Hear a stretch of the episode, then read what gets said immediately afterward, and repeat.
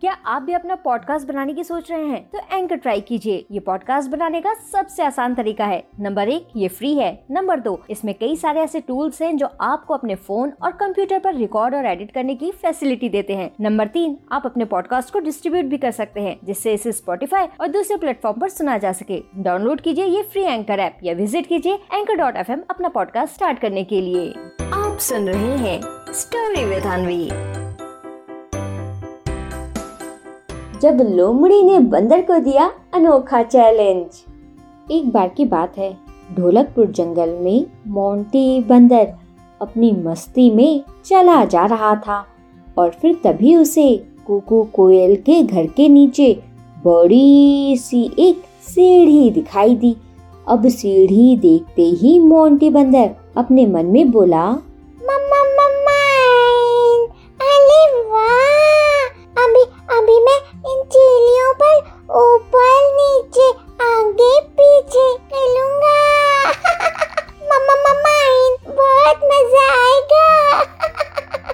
और फिर ऐसा कहते हुए मोंटी बंदर सीढ़ियों से ऊपर नीचे करने लगता है।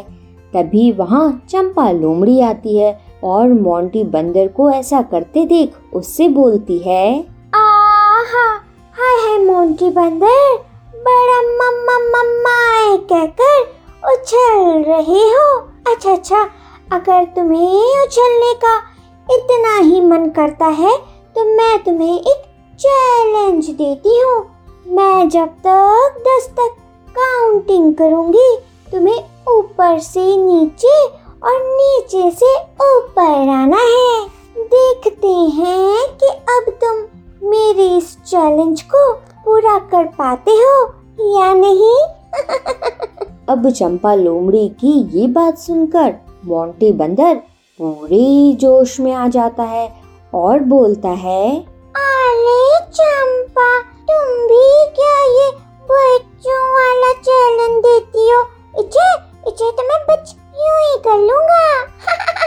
और फिर मोंटी बंदर इस तरह से बिना कुछ सोचे समझे सीढ़ियों पर चढ़ना शुरू करता है और इधर चंपा लोमड़ी काउंटिंग करना और फिर जैसे ही मोंटी बंदर ऊपर से नीचे उतरता है तो जल्दबाजी में खुद को संभाल नहीं पाता। और सीढ़ियों से सरकते हुए नीचे ज़ोर से गिरता है। अब उसके नीचे गिरते ही इधर चंपा लोमड़ी तो उसे वहीं छोड़कर ज़ोर से भागती है और इधर मोंटी बंदर रोते हुए बोलता है, अले अले, चंपा, किधर जा रही हो? मुझे मुझे ऊपर तो उठाओ।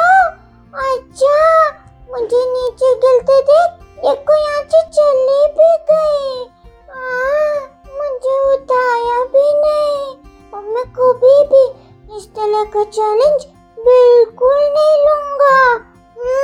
मम्मा मम्मा और फिर इस तरह से मोंटी बंदर को अपनी गलती समझ जाती है। तो बच्चों, क्या सीख मिलती है हमें इस कहानी से? इस कहानी से हमें ये सीख मिलती है कि बच्चों, हमें चैलेंज तो लेना चाहिए, लेकिन साथ ही हमें हमेशा उन तरह के चैलेंज से भी बचना चाहिए कि जिनसे हमें नुकसान हो। समझे? आप सुन रहे थे स्टोरी विद अनवी अनवी के साथ।